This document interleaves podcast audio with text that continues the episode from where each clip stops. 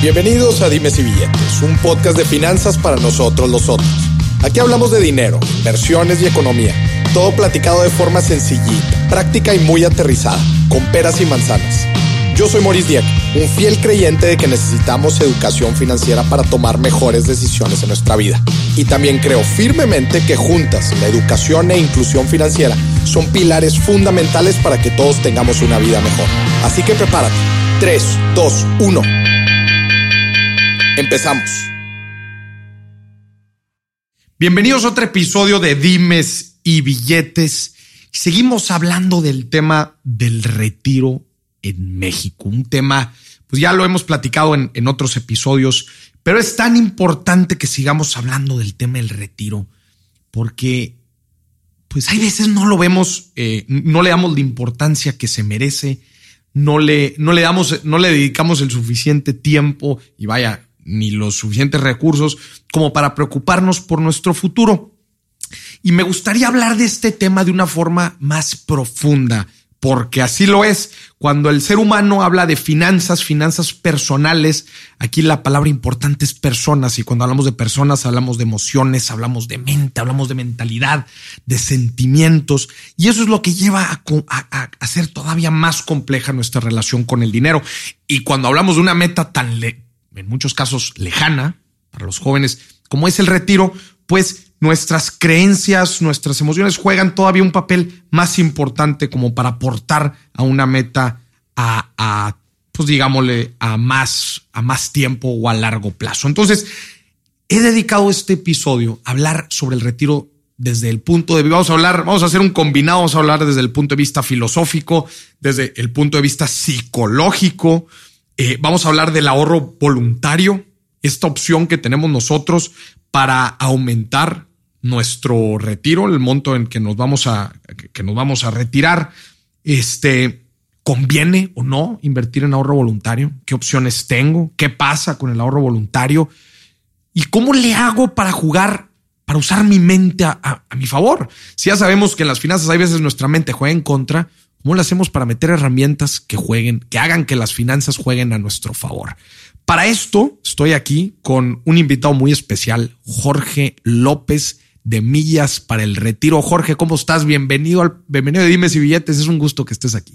Muchas gracias, Maurice, por la invitación y el gusto es mío. Mil gracias. Oye, pues mira, vamos antes de adentrarnos al tema todo este tan escabroso con el retiro, me gustaría que nos platicaras un poquito de ti, Jorge, de tu trayectoria tan importante dentro del mundo de las pensiones.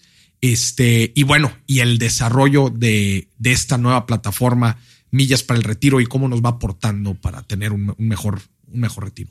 Mil gracias. Pues te platico. Yo estudié la carrera de actuaría, puse mi negocio desde los 23 años y emprendí haciendo cálculos actuariales y manejando fondos de pensiones.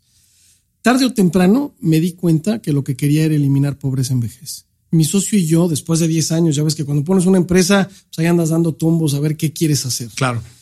Los primeros años es sobrevivencia, ¿no? Como les para sobrevivir como emprendedor. Pero ya después de unos años que empieza a tener gente y empieza a tener un poco de visión a un poquito mediano y largo plazo, en un ejercicio profundo, mi socio y yo dijimos, ¿realmente para qué existimos como empresa? Queremos eliminar pobreza en vejez. Y ahí pusimos nuestra meta filosófica. Esa es la visión. Yo elimino pobreza en vejez y a eso me dedico. Vitalis, esta compañía que fundé, que hoy no dirijo, desde el 2006 no la dirijo. Hoy tenemos un equipo directivo, tenemos más de 100 empleados, eso va jalando a todo dar.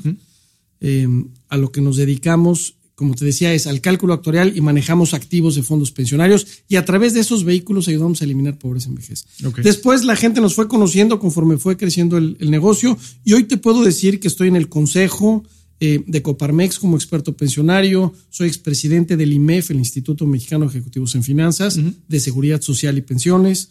Estoy en el consejo del Infonavit, en el comité de inversiones. Como sabes, hay un fondo de la vivienda que si no lo utilizas hipotecariamente, cuando llega esa edad de jubilación, lo puedes utilizar como pensión.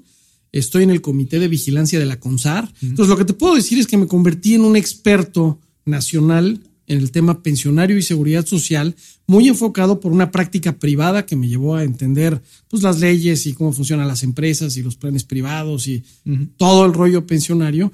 Y luego poco a poco me he ido metiendo más a política pública y un poco a tratar de modificar e influir en los grandes tomadores de decisiones. Todo esto nos llevó un día a cuestionarnos cómo hacemos que Juan Pérez en la calle ahorre. Y nos dimos cuenta que estaba muy fácil. Había que cambiarle el dolor de ahorrar por el placer de gastar. Todos los vehículos de ahorro implican un dolor. Maurice, yo te voy a pagar 10 pesos, pero te retengo uno, entonces solo te doy 9. Claro. Y ese peso se va a tu retiro. Y eso, pues a quien trabaja y le retienen, dice, puta, yo no gano 10, yo gano 9, ¿no? O la otra es, hay una serie de productos que te pueden vender en la calle a través de los distintos grupos financieros en el país, pero que son confusos, generan angustia, dan miedo, me tengo que desprender de una cantidad importante de dinero. Y entonces no hay un proceso, yo te diría, de placer. Sí. Hay un proceso de angustia. Y por eso la gente lo procrastina y lo procrastina y lo procrastina. Claro. Nosotros lo que encontramos fue, ¿qué le gusta hacer a la gente en los últimos 200 años? Gastar. ¿Para qué están buenos? Para gastar. Bueno, vamos a atar un porcentaje de lo que gastan a su retiro. Yeah. Y esa es la idea que planteamos al gobierno mexicano y a los empresarios mexicanos, y que te diría que está teniendo un éxito tremendo simplemente por el cambio de chip. Claro. La gente está ahorrando mientras gasta. Eso que dices es, creo que bien importante, el tema de la mentalidad. Ahora hablando, por ejemplo, de los millennials, ¿no? Toda esta mentalidad del YOLO, de oye, pues ¿por qué voy a destinar una lana que tengo ahorita, que me la gané con mi sudor, para una meta a 20, 30 años? Igual y no, quién sabe qué voy a estar haciendo dentro de 20, 30 años, ¿no? Esa mentalidad de oye, y claro, pues la naturaleza del ser humano de ser cortoplacista, ¿no? De buscar la satisfacción inmediata y decir, pues yo me gané esta lana, pues la quiero disfrutar ahorita mientras puedo, ¿no? Entonces, pues cómo creamos soluciones para tratar de combatir esto para algo que es evidente, que como es el retiro, ¿no? Ahorita tras bambalinas platicábamos, me decías una frase bien interesante, ¿no? Sobre pues cómo el ser humano, uno de los grandes errores es no prever para el retiro o para la vejez, siempre tomando en cuenta, a ver si quieres platícala, ¿cuál era? Es Marco Tulio Cicerón, pero mira, te platico. Los temas de morir, envejecer y enfermar es algo que los humanos les sacateamos. Y tiene un chip antropológico muy profundo que es, no sé cuándo me voy a morir. Y esa incertidumbre de temporalidad hace que me gaste el dinero ahorita. ¿Por qué? Porque pues quién sabe si mañana voy a estar. Sí. Pues mejor chifle su Mauser, me lo echo ahorita. Pero cuando se sienta alguien y te empieza a platicar el tema de no, espérame, tú vas a envejecer y te va a doler la rodilla y vas a olvidar las cosas. No, güey, de eso no quiero hablar.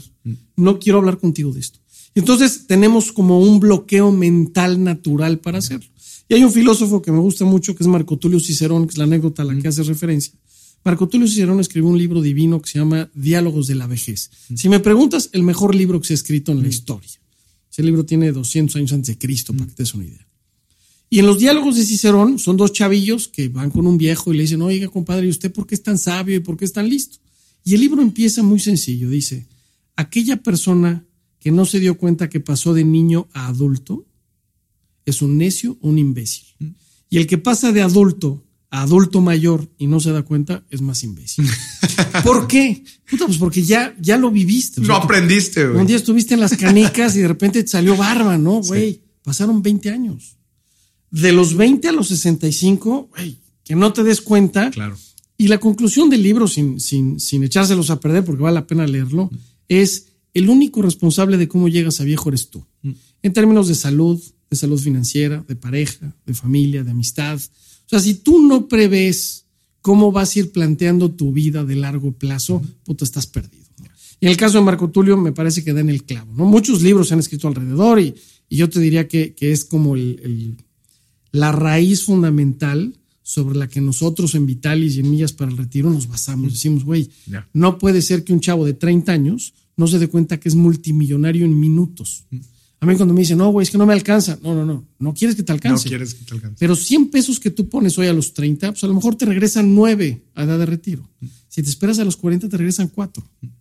Entonces, aunque sea poquito lo que pongas, es muy importante que la gente entienda que la riqueza no es solamente material. Tienes una riqueza temporal. El activo más importante del humano es su vida laboral. Sí. Es lo que más lana le va a dar. Independientemente si eres empresario, empleado, lo que hagas.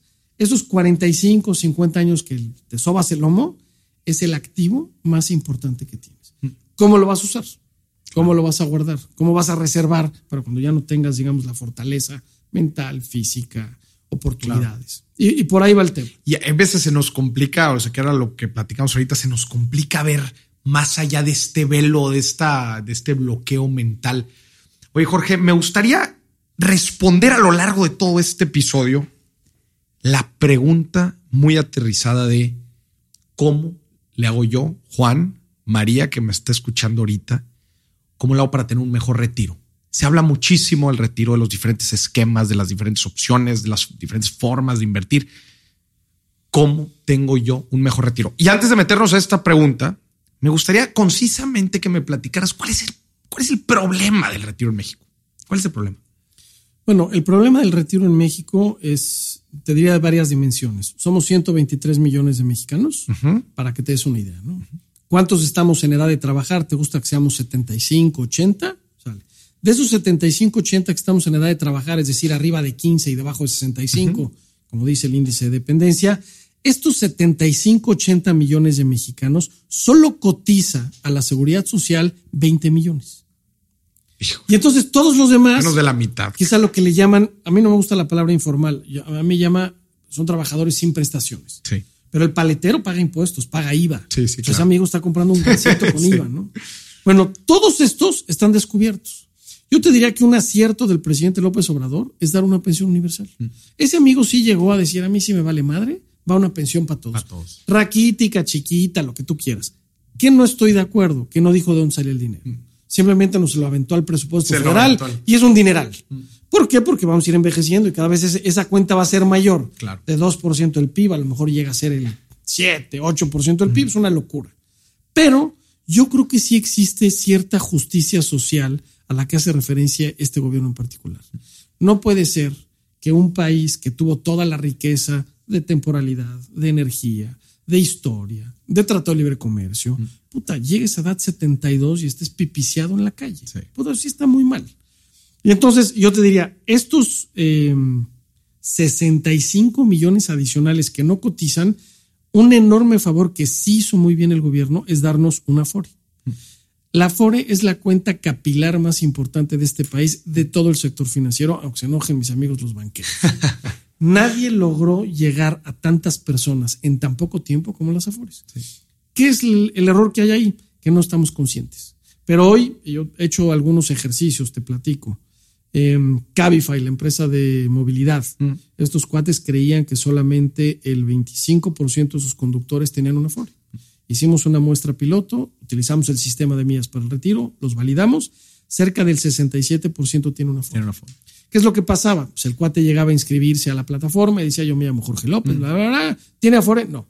Ni siquiera sabía. No lo tiene en la cabeza. Yeah. Hay muchos ejercicios que eso ha hecho la CONSAR en los consulados. Los Ángeles, Washington, Chicago. Y fueron a preguntarle literalmente a la gente que estaba esperando. Oigan, ¿quién de aquí trabajó en México? ¿Quién de aquí cree que tiene una cuenta de Seguridad Social en México? Nadie. A ver, amigo, párese, deme su CURP. Y lo validaban y veían que tenía 30 mil pesos. Yeah. Hoy esos 30 mil pesos de quién son tuyos. Y le puedes aventar más dinero. O sea, no tienes ya hoy, gracias al trabajo del gobierno federal, que tener un empleo formal con un patrón que aporte a tu cuenta de Seguridad Social. Entonces, ¿cuál es el problema? El problema es que hay unos muy pocos que van a tener una pensión que no va a ser digna. Va a ser muy por debajo de lo que la OECD dice debe ser el 60% del último sueldo. Estos amigos van a llegar al 25% del último sueldo. Ahora estos, imagínate, pues no van a llegar. Claro. No tienen un patrón que les ponga. Entonces estos les tienen que poner más. Hoy yo te diría que hay varios grupos cocinando una reforma pensionaria. Algunos de los grupos con los que te platico que trabajo, la propia Coparmex, el IMEF, hay algunos otros con otras corrientes de pensamiento que están pues ahí cocinando sus reformas pensionarias porque esto es una bomba de tiempo. Exactamente. Ha sido una papa caliente que se la ha pasado de sexenio en sexenio con amplio capital político que puede, con altas afectaciones. Y ya ves, hace poquito sacaron que les van a bajar las comisiones a las Afores para tratar de aumentar un poquito también ahí el porcentaje de retorno. Que hay ciertas variables, ¿no? Que uno, pues bueno, son las comisiones, no otros la edad. Oye, pues ¿quién dijo que eran 65 años? Ahorita ya la gente vive un chorro, ¿no? 3, el esquema o estrategia de inversión que tienen las Afores, pues hay ciertas variables, ¿no? Que son las que entran en juego.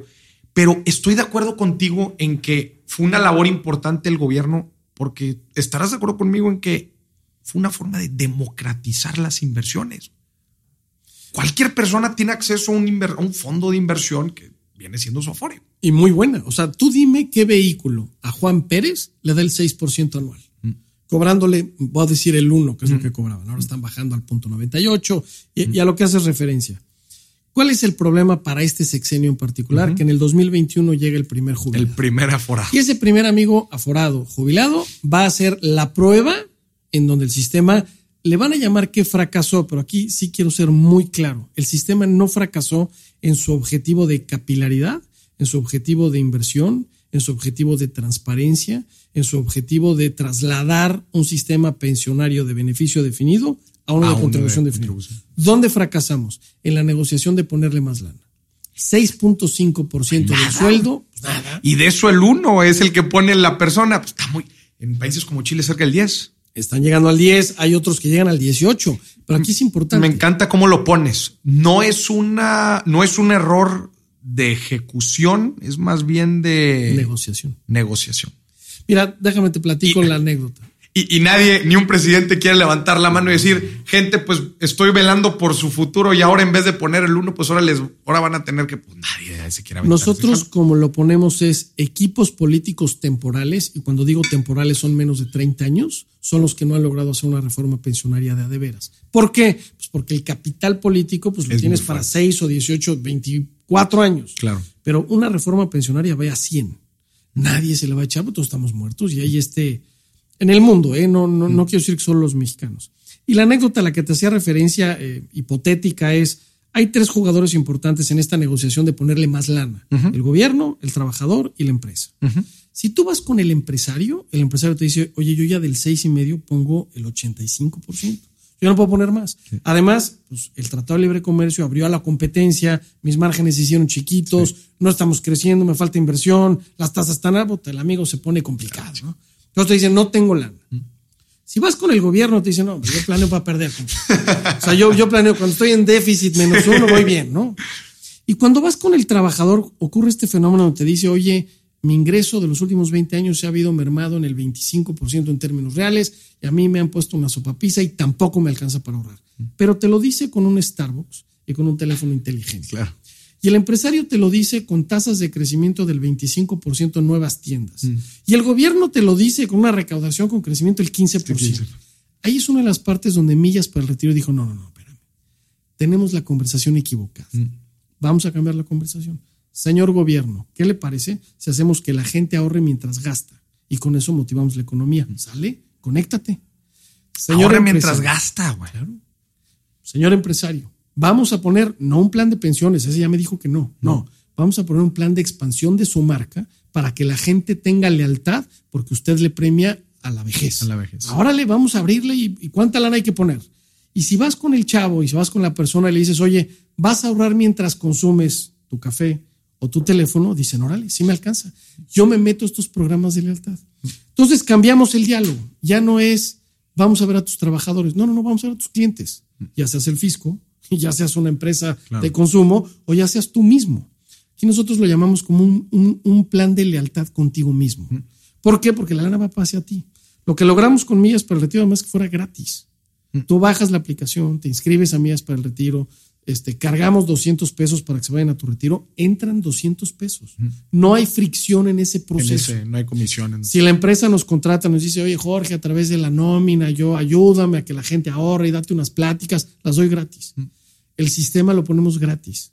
Todo lo hacemos, todo con el objeto de que la gente llegue con un poco más de dinero a la vez. Jorge, antes de entrar al tema ahorita, porque me encantaría que me platicaras cómo nace esta idea, cómo, pues a final de cuentas es una disrupción dentro, hasta inclusive en el tema psicológico, pero ¿cómo tener una mejor vejez? ¿Cómo meter un mejor retiro? Primero es aceptar que vas a llegar. Y la alternativa de no llegar es morir. Entonces tienes que tener ese diálogo profundo contigo mismo y con un espejo y si quieres con un psicólogo al lado para que no te pongas loco, pero tienes que tener el diálogo de decir, ¿a qué de dos sopas? O me muero o llego a viejo. Y si llego a viejo, llego con capacidades limitadas, ya sea financieras, físicas, mentales, como tú quieras. Eso es lo primero que tiene que pasar. Yo le digo a la gente, para explicar este tema, yo le digo, la mentalidad de hoy es YOLO, you only live once. Entonces la gente dice, pues yo es lo que tengo el presente y eso es lo que me voy a gastar y eso es lo que quiero vivir. Yo le digo YOLT. Esa debe ser la visión, YOLT. You only live twice. Tú vives para tu yo del presente, pero tú tienes una responsabilidad importante para tu yo del futuro. Totalmente. Tú estás viviendo para dos personas, ¿no? Entonces, bueno, entonces decías, para tener un mejor retiro, número uno, aceptar que vas a envejecer. La segunda es aprovecha lo que hay, donde estés parado. No hay es como cuando te vas a casar. No, yo me voy a casar ahora que tengo $1,000,000. No, güey. Tú te casas ahorita, güey, y luego haces $1,000,000. O sea, no puedes estar procrastinando. Lo mismo pasa con la vejez. No, yo voy a ahorrar para la vejez ahora que me den trabajo. O voy a ahorrar para la vejez ahora que me sobre una lanita. O me paguen mi primo el dinero que me debe. ¿Qué tienes que hacer? Es aprovecha lo que hay. ¿Qué tienes hoy? Te voy a decir que tiene México de verdad muy valioso. Tenemos un sistema de seguridad social que, aunque mucha gente se queja del servicio, tiene alcance. Tú hoy te enfermas en México y a través de los distintos sistemas te curan. Bueno, aprovecha que existe esto cuando estés pensando en tu vejez y enfermedades. Tienes que estar en un sistema de seguridad social. Como cualquier mexicano, si tú cotizas 500 semanas al sistema de seguridad social, ya tienes garantizada la salud. Güey, ¿cuántas tienes? Primero averigua. O sea, ve a ver qué dice la ley al respecto. Oye, tengo 48 semanas. ¿Cuántos años tienes? 32. Pues pélale, güey. Porque de viejo no te va a alcanzar para la salud. Sí. La otra es, ¿qué otras cosas tiene el gobierno mexicano que te puede dar? Pues el gobierno mexicano tiene esta capilaridad de las Afores. Ya te abrió la cuenta. No tienes que tener una conversación con una gente que no te caiga bien o que no le entiendes. Es muy sencillo. Abres tu cuenta voluntaria de la Afore. Si no tienes una Afore, abrir una Afore hoy es en tu teléfono. Basta que tengas tu INE a la mano, bajas la aplicación de Afore móvil, que a mí me parece una de las mejores cosas que ha hecho el gobierno mexicano. Bajas tu Afore móvil, te tomas una selfie, le tomas una fotografía a tu INE y escoges una Afore. Puta, qué más fácil. Que probablemente tú que nos estés escuchando quizás ya tengas Afore y si no sabías que tenías, pues probablemente ya te diste. Esa es una. Además, si no sabías, ahí te va a aparecer, oye, tú ya tienes una Afore. Tú ya tienes una Afore. Muchas gracias. Además te va a decir cuánta lana tienes. Sí. Si tienes poquita o mucha, te sorprende o no te sorprende, al menos tienes conciencia. Claro. Entonces, aprovecha lo que ya hay. Bueno, pues ya tienes una cuenta abierta. Nadie te va a hacer un know your client. Nadie te va a venir a censar en tu casa, qué nivel socioeconómico, cuánto gana. Nadie te va a obligar a un plazo forzoso. Nadie va a hacer nada. Simplemente utilízalo. Y la tercera es facilita el ahorro. Tienes que ahorrar. Hazle como quieras. Hay gente que lo hace en sobrecitos en la cocina. Hay gente que tiene un bote de galletas. Hay gente que pone un fondo de inversión súper sofisticado. El que quieras. ¿Cuándo? Hoy. Amigo Jorge, ahorita. Me encanta esa recomendación porque luego en las finanzas personales, Jorge, pasa mucho que la gente se quiere sofisticar de más, güey. Y podemos tú y yo quedarnos aquí hablando un día, güey, sobre fondos de inversión, derivados y nos metemos a hablar de temas súper complejos de... Y creemos que las inversiones son muy sofisticadas, pero tú le diste ahorita el meollo, güey. Yo digo que las finanzas personales es de disciplina y consistencia, güey. Y es de poquito en poquito, güey. Y como tú dices, no hay de otra, compadre. Es de chingarla ahorrar, güey. Es ahorita, güey. Oye, hay un símil muy padre que hacen, que me gusta mucho, que dicen las finanzas personales es como la nutrición, güey. Y las dietas. Nos podemos aquí pasar hablando tú y horas de decir, oye, que el metabolismo, que las grasas, que las no sé qué. A ver, ¿quieres enflacar? Deja de comer, ponte a hacer ejercicio. Claro. Igualito, ¿eh? Es la disciplina. Esta salud financiera viene de ahí. Exacto. Es, ¿cuándo tengo que empezar a ahorrar para mi vejez? Ya. ¿Dónde? Donde quieras. Lo que sea más fácil. Y si empiezas a poner tu dinero en el colchón y empiezas a llenar el colchón, bueno, pues averigua tantito más a dónde puedes crecer. Pero no, lo que acabas de decir, no sofistiques mucho. Bueno, ¿y tú crees que la inversión está bien en China? Güey, olvídalo, güey, no tienes nada. Sí. Hoy no tienes nada. Sí, sí. ¿Qué Afore me recomiendas? Muchas pláticas a veces me dicen, oye, Jorge, ¿qué Afore me recomiendas? Güey, ¿cuánto tienes? Güey, vale madre. O sea, güey, ponte en la que sea, güey. Va a ser marginal, güey. Cuando tengas $500,000, empezamos a ver la tasa de interés y las comisiones, güey. Lo demás vale madres. Te gastas más en cigarros o cervezas, claro, o los tacos de la esquina, güey. Te gastas más lana en eso, claro, que las comisiones de la Afore o los rendimientos, güey. Hasta que no tengas $500,000 de varo, güey. Entonces, claro, no, es una tontería esta Y son frenos que pone tu mente en no ahorrar. Eso es lo más importante. Yo lo que le digo a la gente es, una vez que tienes la mente en la sintonía correcta, ya vas más de la mitad del camino recorrido. Tal cual. Más de la mitad del camino recorrido. Y la otra, la última que te diría que ya es muy sofisticada, es cuáles son tus riesgos. Pero los riesgos no necesitas contratar un actuario ni ponerte muy loco. Simplemente, ¿cuáles son mis riesgos? Oye, estoy casado con una mazatleca. O estoy casado con una mujer que vive en Zitácuaro, Michoacán. Güey, ¿quién tiene una sucursal en Zitácuaro, Michoacán? Y esa debe de ser tu grupo financiero, güey. Sí. Porque al rato no vas a ir a cobrar tu Afore o tu seguro, lo que tengas que hacer. Puta, pues un lugar que te quede lejos. Claro. Tienes que ser como muy práctico. Riesgos no lo digo desde el punto de vista financiero. Lo digo de... Evalúate quién eres, cuánta lana tienes, a dónde aspiras llegar, cuál es el riesgo de que pierdas el trabajo, cuál es el riesgo de que pierdas la casa, cuál es el riesgo de lo que vayas viendo, o sea, velos cubriendo poco a poco. Y conforme mitigas riesgos, se genera exponencialmente riqueza. No sé qué tanto hayas leído de pobreza en el mundo, pero uno de los principales problemas de pobreza vale $10 y es una pierna rota. En la India lo demostraron. Con que tú le pusieras $10 de ahorro a alguien que se rompe una pierna, el amigo sale de la pierna. ¿Por qué? Porque el amigo no tiene que esperarse para tener esos $10 y poder seguir produciendo a su familia o lo que sea. Eso, aplícalo a tu vida. ¿Cuáles son esos $10 y cuál es tu pierna rota? Con eso tienes. Ya. Jorge, hablando ahorita más a detalle del ahorro voluntario, que es lo que la parte de la Afore, conocemos bien la Afore, tiene estas tres subcuentas, la del retiro, la del ahorro voluntario y la del Infonavit, que sabemos que la primera es la que se llena en estas tres partes. Una parte la pone el gobierno, otra parte la pone el patrón y otra parte la pone el empleado, que dijimos que en total suman el 6.5%. El ahorro voluntario, que está vacía por naturaleza, y la del Infonavit, que bueno, eso es lo de la vivienda. Hay muchas preguntas en torno a este ahorro voluntario, porque de repente sacan promocionales motivando a la gente que empiecen a ahorrar voluntariamente para que tengan mejor retiro. Hablemos de este fondo voluntario. O sea, platícanos cómo puedo empezar a aportar a él. Oye, no tengo patrón, ¿puedo aportar a él? ¿En dónde se invierte este dinero? Hablemos del ahorro voluntario.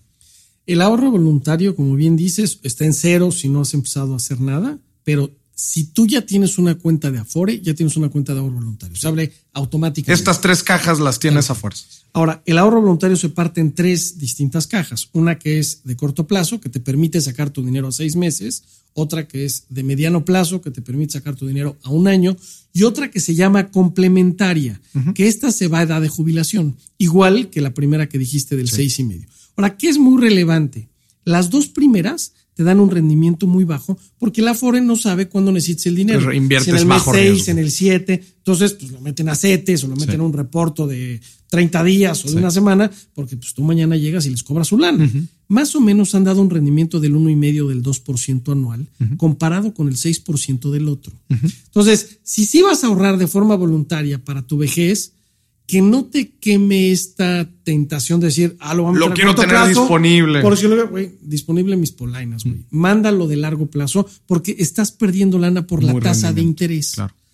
La segunda es, si tú lo mandas a la complementaria, va a complementar este 6,5 al que hiciste referencia, va a complementar el Infonavit si no tomaste tu vivienda. Entonces, si tú eres de la ley 97, tienes una Afore, empezaste a trabajar en el año 2002, bueno, pues tu pensión se va a calcular con el ahorro del 6,5 más el 5% más lo que pongas. Oye, 11.5 más, dejan ponerle un 2. Oye, 13.5% ahorrado de los 30 años, edad 65, pues te va a dar la mitad de tu sueldo de retiro. No te va a ir mal. O sea, y ya no te lo están poniendo tan difícil. ¿Cómo le haces para empezar al ahorro voluntario en cualquiera de estos tres cajones? Hay 1000 formas. Tu Afore te permite domiciliar con una tarjeta de crédito o débito. O sea, güey, nada más háblale a tu Afore y dile, ahí está mi tarjeta. La CONSAR ha hecho una enorme labor de poner al menos 17,000 puntos para ir a ahorrar en una caja registradora desde 7-Eleven, que fue el primero que empezó, y el último que acaba de entrar se llama Walmart. Todos esos compadres tienen 16,000 cajas. Si tú y yo ahorita salimos caminando, te apuesto que encontramos una caja que podemos poner $50 y van a mi ahorro voluntario y tú decides a cuál de las tres se va.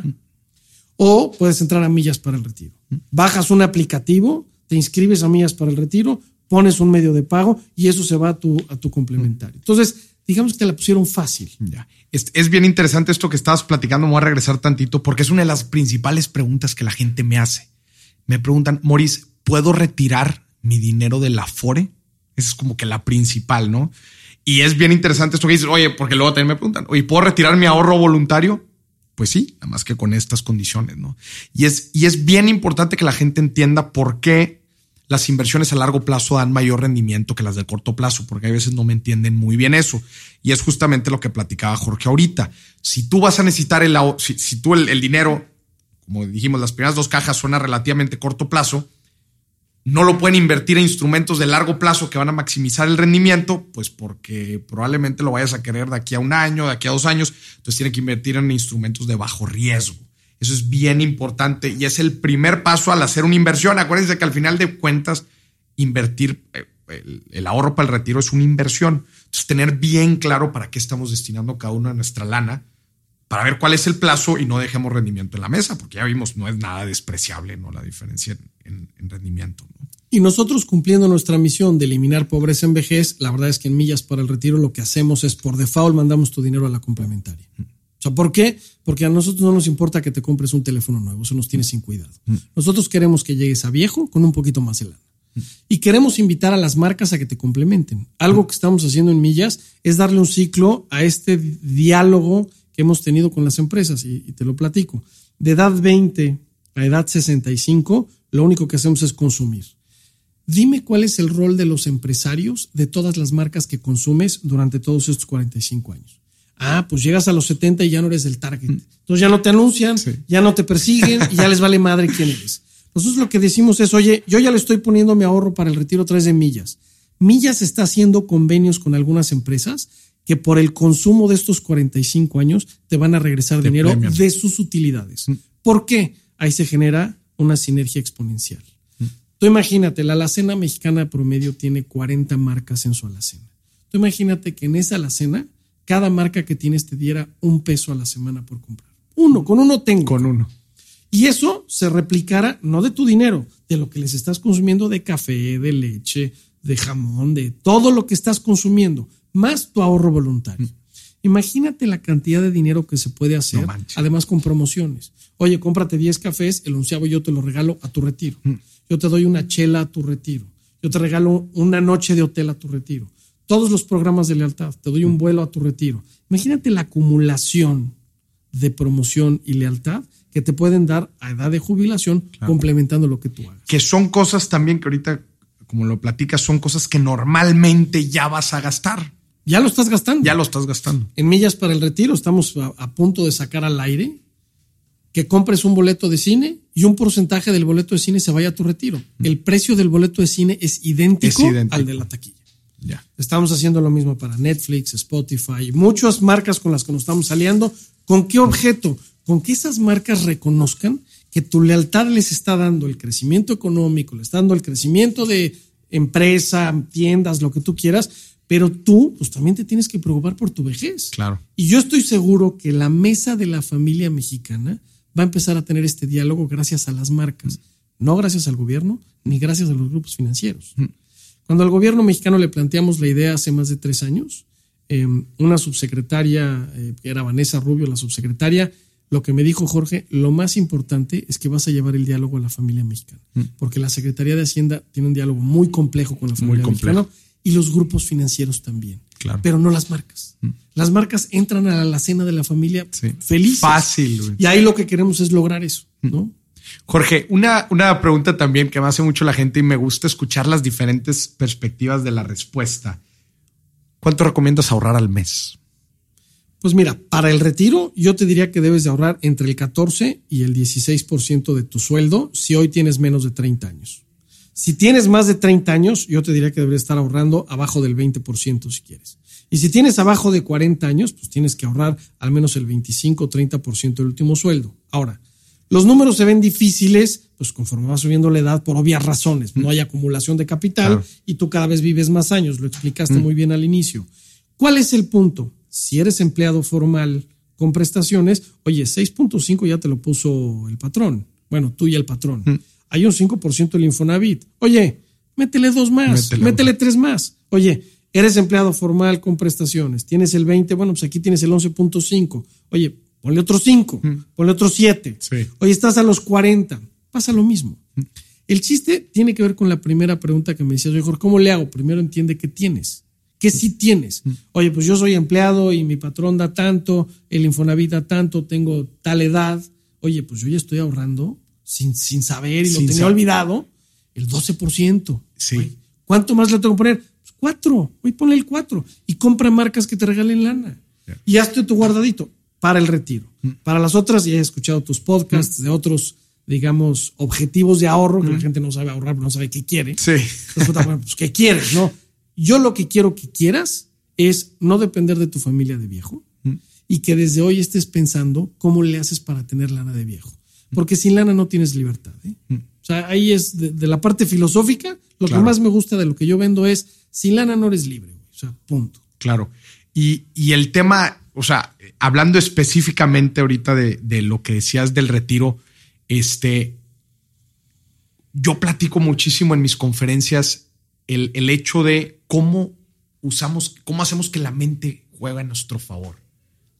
Y a veces es difícil, porque la mente, otra vez, la naturaleza humana es muy complicada. Pero ¿qué tal si empezamos a usar herramientas y tecnología que jueguen a nuestro favor? Déjame te platico cómo lo platico yo. Cuando juegas boliche, ¿verdad que están los canalitos? Entonces tú avientas la pelota, la bola de boliche. Pues hay veces, pues un vientecito, si la lanzas mal, pues la bola se puede ir al canalito y no va a llegar a su objetivo. Supongamos que la bola de boliche es la lana y los pinos son los objetivos. ¿Qué pasa si ponemos unas barreras, en este caso tecnológicas, que se encarguen de direccionar el dinero a donde queremos que llegue? Ese es el ejemplo que yo le pongo a la gente. No lo dejes todo a la mente, güey. No lo dejes todas tus decisiones. Sistematiza tus finanzas. Es lo que le digo a la gente. Se te dificulta ahorrar. No puedes, tienes compras por ansiedad. Se te dificulta pensar más allá del corto plazo. Haz que la tecnología lo haga por ti. Claro. En primera instancia, ¿no? Sí. Utiliza lo que hay. Es lo que te digo. Utiliza lo que hay. Y no le estés preguntando a quien no es experto. Luego allá anda uno ahí echándose unas cervezas con el compadre y güey, ¿qué hago con mi lana, güey? El otro güey no tiene idea, igual que tú. Ay, güey, pues yo estoy haciendo tal, güey, no tienen la más pálida idea. O sea, tienes que acercar con alguien que te diga bien qué hacer. Claro. Ahorita mencionabas tú un primer paso y eso quiero invitar a la gente que haga terminando este episodio. Y quiero que mapee su situación financiera actual en términos de retiro. Ahorita tú dijiste bien. Quizás no sabes cómo estás aportando para el retiro. Entonces te pregunta alguien en la calle y dices, pues yo no estoy ahorrando para el retiro. No, quizás sí. Si estás empleado de forma formal y se están haciendo las aportaciones, tienes lo del Infonavit, mapea muy bien tu estado actual de retiro para poder tomar decisiones, ¿verdad? Pero conocer muy bien en dónde estás parado para poder mejorar, ¿no? Tal cual. Creo que es un paso fundamental. Un primer paso muy importante. Y con una probabilidad muy alta están en una Afore. Y con una probabilidad muy alta tienen ahí 30,000 pesos que ni sabían que tenían. Bueno, los más grandes. Sí. Jorge, me gustaría ahorita en la parte final del episodio, platícame. Millas del retiro, para el retiro nace de entender muy bien una problemática y proponiendo una solución un tanto no, ¿cómo le llaman? No convencional. Convencional. Es decir, si tú ahorita dijiste y cualquiera podría decir que suena como una locura el ahorrar mientras gastas. Platícame un poquito de cómo nace esto. Mira, la idea nace hace muchos años en donde nos dimos cuenta que la carrera tecnológica la iba a ganar el teléfono y no la computadora. Cerca del 2006, 2008. Y después de muchos fines de semana de tequilas y cafés y conversaciones con mucha gente de la oficina, mi socio, estábamos viendo cómo le hacemos para que la gente ahorre. Y cuando nos dimos cuenta que iba a haber ubicuidad del sistema financiero en un teléfono, iba a haber ubicuidad del sistema comercial en un teléfono, dijimos, ahí es donde tienes que ahorrar. ¿Por qué? Porque la gente ahorra, o sea, la gente no ahorra por dolor, pero gasta por placer. Y al final del día queremos entrar ahí. Y es ahí donde yo te diría es la primera chispa. Hoy la ejecución de Millas para el Retiro ha tenido 30 iteraciones de mejora del 2006, 2008, que se nos fue ocurriendo la idea. ¿Cuál fue un parteaguas importante? Primero, escribir un paper académico. Fuimos a buscar referencias, fuimos a buscar cómo se ahorra en el mundo, qué tecnologías existían. Escribimos el paper, lo mandamos a muchos lugares. Te puedo decir que ganamos en el 2018 a la empresa más innovadora, la segunda, del World Pension Summit. Ahí solo concursan gobiernos. Okay. Y gana Millas para el Retiro. Mi socio puta me habla y me dice, güey, ya ganamos el segundo lugar. Güey, hay que ir. ¿Por qué? ¿Por qué lo premiaron? No solo por el paper académico, porque ya habíamos empezado. Ya. O sea, esta gente dijo, no, pues estos güeyes ya empezaron. ¿Cuántos usuarios tienen? 1000, hombre, no te preocupes, pero ya empecé. Ya conecté los cables, ya firmé con el gobierno mexicano, ya desarrollé la tecnología. Entonces, fue naciendo la idea, yo te diría, con muchos años de conocer la problemática, con muchos años de conocer la problemática de la persona, este tema del knowledge o del behavioral economic, de cómo haces que la gente cambie su manera de ver alguna cosa. En el caso del ahorro, nadie le ha dado el clavo. Nosotros creemos que ya le dimos. Te voy a explicar. En el ahorro voluntario, la CONSAR ranquea a todas sus redes comerciales. Hoy somos el segundo lugar abajo de ellos. Y empezamos hace un año. O sea, ya rebasamos a 7-Eleven, ya rebasamos a todo. Y no es que tengamos muchas tiendas, ni tenemos mucho dinero publicitario. ¿Qué es lo que tenemos? Un cambio de comportamiento gracias a que la gente, pues un día dice, sí, tengo que ahorrar. Chifle su Mauser, lo bajo, pongo mi tarjeta y me olvido. Y una vez que se olvidan, se vuelve iterativo. Claro. Y ahí hay un cambio de notch. Creo, Jorge, que aunando eso que estás diciendo, creo que entendiste muy bien la problemática. Porque cualquiera podría decir, no, pues yo entiendo la forma, el ahorro, pues bueno, simplifícalo con tecnología. Pero tú fuiste un poquito más allá y entendiste el comportamiento humano y creo que eso es parte del éxito de la innovación que están ejecutando, ¿no? Porque aplicaciones para ahorrar hay muchas. Sí. ¿No? Hay muchas. Yo te voy a decir que parte del éxito tiene que ver con una base tecnológica del gobierno, que es una carretera que me permite entrar sin tener que pedirte datos a ti. O sea, yo a ti ya no te pido ni tu INE, ni tu nombre. Yo nada más dame tu CURP, compadre. El gobierno me valida que existes y que hay una cuenta donde yo puedo aventar dinero. Puta, eso... se acabó. Todas las demás aplicaciones a las que haces referencia tienen que hacer un proceso de validación de quién eres tú y cómo te abre una cuenta. Entonces, eso para mí, puta, fue un primer... brinco. Es un buen primer golpe. Que no lo habían visto. O sea, lo había visto el gobierno mexicano y lo había visto a través del comercio. Dijeron, oye, vamos a abrir cajas y 16,000 cajas. No funciona también porque la gente cuando va a un súper, pues compra cerveza y cigarros. O sea, el amigo no va a ir a ahorrar. El amigo va a ver qué se come. O sea, puta, no jala. La segunda parte es el desarrollo tecnológico, sí que tiene que ver con nuestro, digamos, conocimiento pensionario. Cómo le transmitimos a la gente seguridad. Oye, pues con los premiecitos que hemos ganado, pues pon los sellos en el app. Claro. Oye, haz una calculadora sencilla, güey, que nada más que le muevan aquí 2 botoncitos y veas cuánto ahorras si pones tanta lana. Y la tercera es, yo creo que es comunicar. Si yo comunico ahorro y mira que es muy importante y vas a ser pobre de viejo y te lo pongo lúgubre y tétrico como lo han puesto en los últimos 100 años, no logro comunicar con los chavos. Yeah. Nosotros lo que vendemos hoy es consumo. Tú nada más inscríbete a Millas y sigue gastando, güey. Dale vuela a la hilacha. Al final del día, ese cambio de comunicación, los consultores, y tengo de socios 2 cuates muy, muy listos de antropología, Pepe Yotón, me decían, oye, Jorge, tú ya no vendes ahorro, güey. Vas a tener que cambiar tu chip. Tú vendes consumo. Si tú sigues hablando del ahorro y del ahorro, güey, la gente se espanta cuando oye ahorro, güey. Tú hablas de gastar y gastando ahorras, pero no al revés. Es que es a eso lo que me refiero y no lo mencionaste ahorita en tus 3 puntos. Esa es la parte donde creo que está la disrupción. Sí, claro. Que encontraste un modelo que funciona. Sí entiendo lo de la carretera, sí entiendo lo de la validación, lo del entender muy bien el esquema y entiendo también la parte de la comunicación. Pero creo que la disrupción importante está en el hecho de que se les ocurrió decir... ¿cómo le podemos ahorrar? ¿Cómo podemos hacer que ahorre la gente haciendo lo que más le gusta, que es gastar? Wey. Tal cual. Que cualquiera otra vez podría decir, güey, ese pedo es imposible. Y aquí, ojo, ya no le estoy hablando a la gente que quiere ahorrar para el retiro. Aquí le estoy hablando a la gente también que me está escuchando, que quiere disrumpir una industria. Claro. ¿Cómo chingado le voy a hacer para ahorrar mientras gastan? Pues ustedes lo lograron. Me gustaría que me platicaras un poquito de ese proceso, de cómo llegaron a esa... y cómo armaron un modelo de negocio que funcionara para que cualquier persona que me esté escuchando ahorita y dice, ¿cómo le hago para hacer algo innovador dentro de una industria que parece ser jerárquica y cuadrada como el ahorrar para el retiro? Claro. ¿Cómo le hicieron para llegar a un modelo creativo y llegar con esta solución? Primero, yo te diría que pasaron 20 años de expertise de las pensiones. O sea, esto no se te puede ocurrir si no eres experto en las pensiones, y digamos que ya habíamos visto la problemática pensionaria por todos los ángulos, ya habíamos hecho negocios, ya habíamos visto autoridades. O sea, aquí sí dimos las 10,000 horas de libro, ¿no? O sea, aquí ya le habíamos dado más que 10,000 horas, le habíamos dado como 70,000 horas al tema pensionario, muchas cabezas. Y nos habíamos dado de frente contra algunas cosas y le habíamos dado al clavo en otras muchas. Entonces yo te diría, el primer proceso es este. El segundo es el hacer una investigación, y no quiero caer en la investigación de mercado, es el tener alerta tu observación a cómo podría funcionar algo. Y para nosotros empezó a ser la computadora, que la gente, puto güey, la computadora iba a tener internet y la computadora estaba comentada a todos lados. Y empezaban a salir unas madres que se llamaban apps, que no todas eran solo para el teléfono. Y ahí empezamos a conectar con los cables en el expertise pensionario. Güey. Eso también, porque ahorita tú dijiste toda la experiencia en el sector pensionario, pero también has crecido con la tecnología. No, es claro, decir, claro.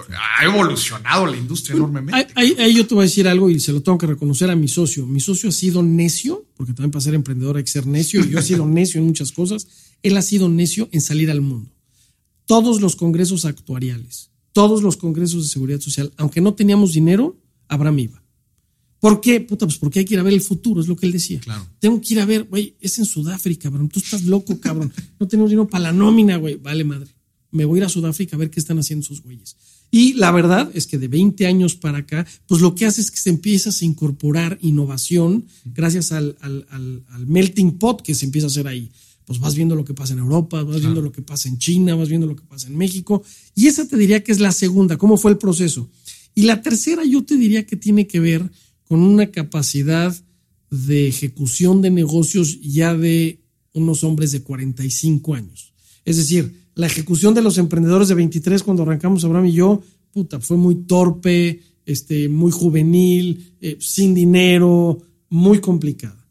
Cuando hacemos esto, te platico la anécdota, nos invitan en el Senado a dar una conversación de pensiones, se hace una semana al año. Y en esta conversación, mi socio y yo dijimos, puta, ¿qué vamos a decir? Lo de siempre, la pirámide inversa, no hay dinero, las pensiones quebradas, nos va a chupar la bruja, ¿no? En algún momento mi socio y yo dijimos, ¿sabes qué, güey? Saca el plan de negocios de Millas para el Retiro y a diferencia de todos los demás speakers, tú vas a hablar de la solución. Vas a proponer algo. Tú vas a proponer la solución. Y ahí estaban pues, los medios y estás en el Senado.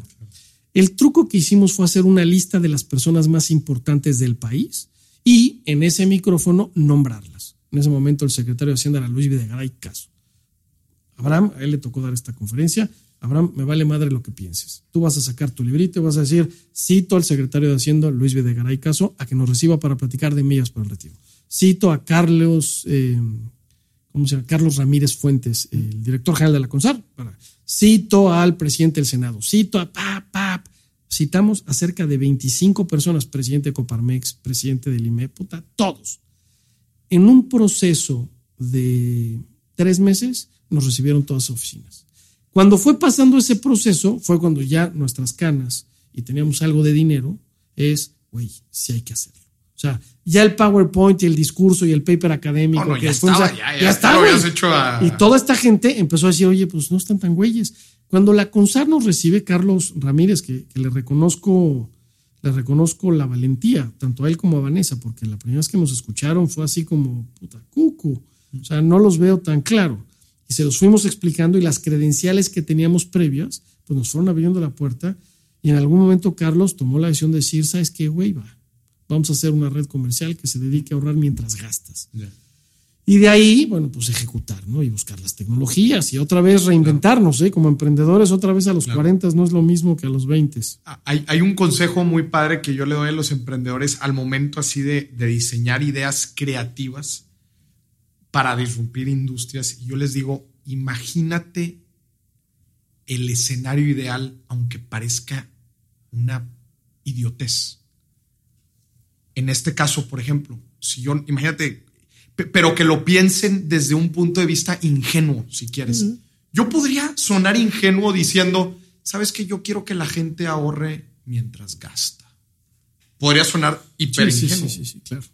Yo le digo a la gente, partan de esa ingenuidad y piensen el estado ideal y después desarrolla cómo es que puedes llegar a ese estado ideal en cualquier industria, en cualquier cosa que estés haciendo, parte de esa ingenuidad de cómo quisieras hacer las cosas. Uber.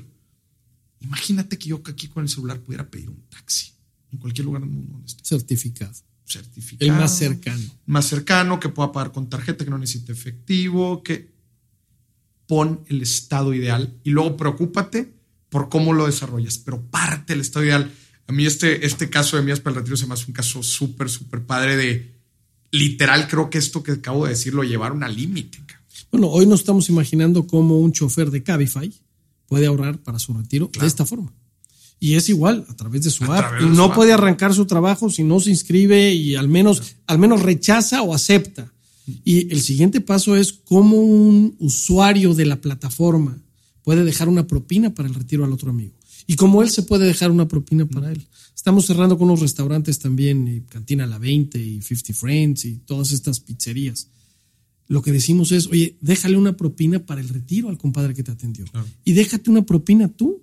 O sea, ¿por qué no te dejas una propina? Oye, fueron $1,000 de cuenta o $500 de cuenta entre los que somos. Oye, $20 para mi retiro, güey. ¿Por qué no? Si ya saliste a gastar, estás en este mood de deseo, ya me di este deseo.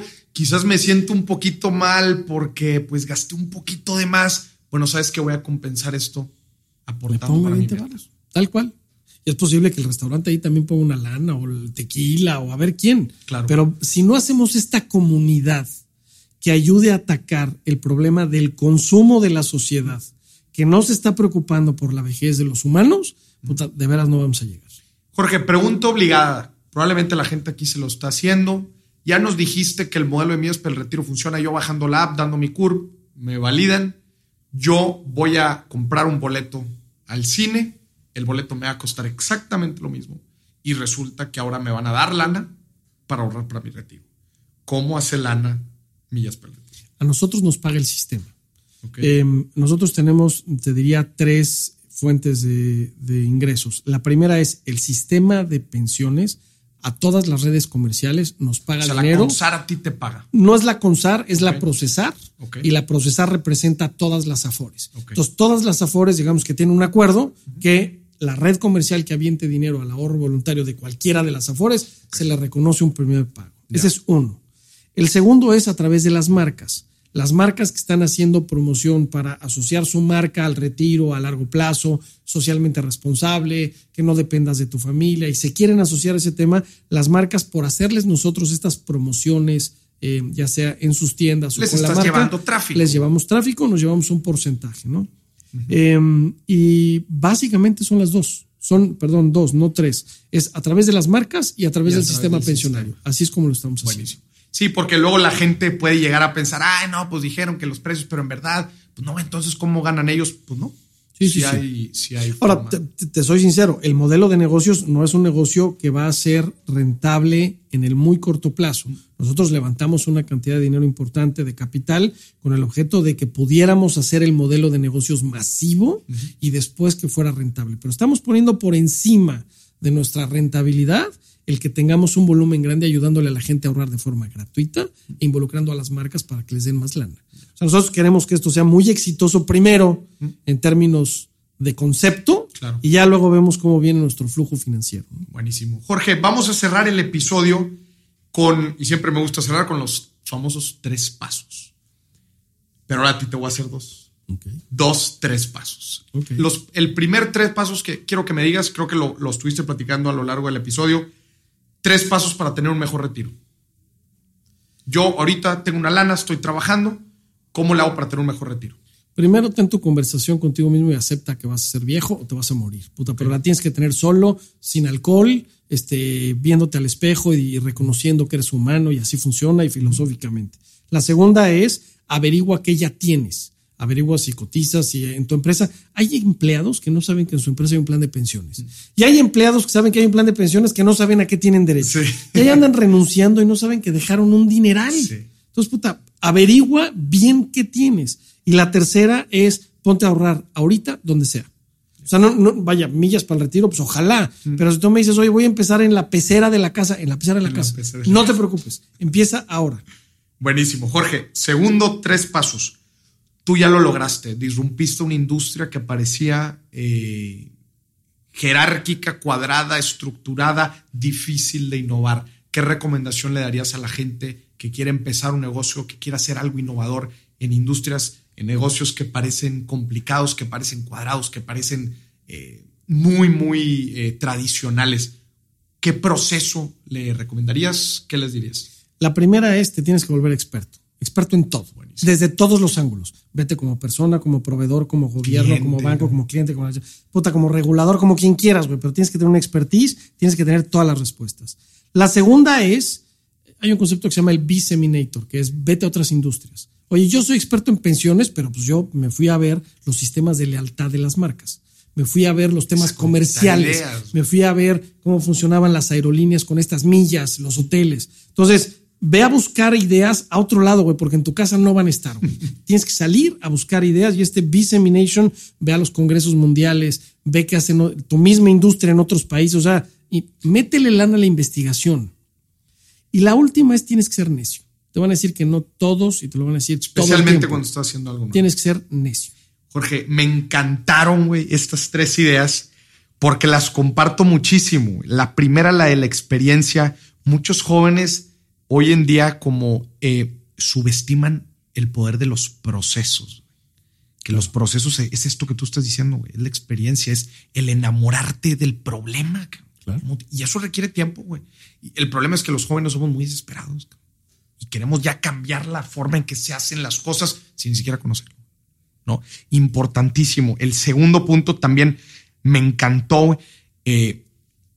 ¿Por qué? Porque la humildad de voltear a otros lados para ver qué es lo que están haciendo bien en otros lados y empezar a connecting the dots y empezar, oye, entonces si yo tengo A por acá y B por acá, entonces quizás esto yo lo, que eso es gran parte de la creatividad, ¿no? El conectar cosas y el sacar una nueva solución de todo. Y tres, pues ni se diga el ser necio. Ya ves la frase que me encanta, que dice no hay blanco que se resista a 1000 flechas. ¿Verdad? Jorge, muchísimas gracias. Platícanos, la gente que se interesó por Millas del Retiro, ¿dónde pueden encontrarlas? ¿Dónde la bajan? ¿Cómo empiezan? Tenemos la plataforma en Android y en iOS. Pueden meterse a la tienda y ahí buscas Millas para el Retiro. Aparece nuestro aplicativo, le pones bajar, okay.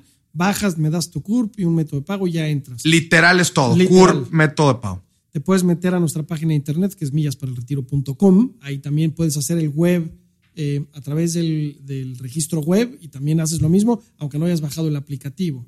Tenemos una cuenta de Instagram, de Twitter, de Facebook. O sea, nos puedes buscar síganlos en cualquier medio de estos. Redes sociales. Nos buscas y ahí le picas y encuentras dónde estamos y es muy fácil. Creemos un proceso cada vez más simple para que la gente ahorre, ¿no? Claro, no les saque, no haya barreras para empezar a ahorrar, como bien dijiste. Jorge, te agradezco muchísimo dos cosas. Uno, que estés aquí en mi programa el día de hoy. Y dos, te agradezco muchísimo lo que estás haciendo, güey. No, porque estamos en esta batalla, tú y yo, de cambiar, de transformar la cultura financiera en las personas, de empoderarlas a través de las finanzas. Yo digo que alguien con finanzas sanas, güey, es alguien que va a ser definitivamente más feliz y va a poder perseguir sus sueños, tomar decisiones de riesgo y llevarse a límites que nunca había imaginado. Y todo empieza desde algo tan sencillo como el saber controlar nuestra cartera. Entonces te quiero agradecer que seamos compatriotas en esta batalla por ayudar a la gente a crear un mundo más próspero. Jorge, muchísimas gracias y sobre todo muchísimas gracias a ti por estarnos escuchando y por ayudarnos a transformar la cultura financiera en México. Muchísimas gracias. Hasta la próxima.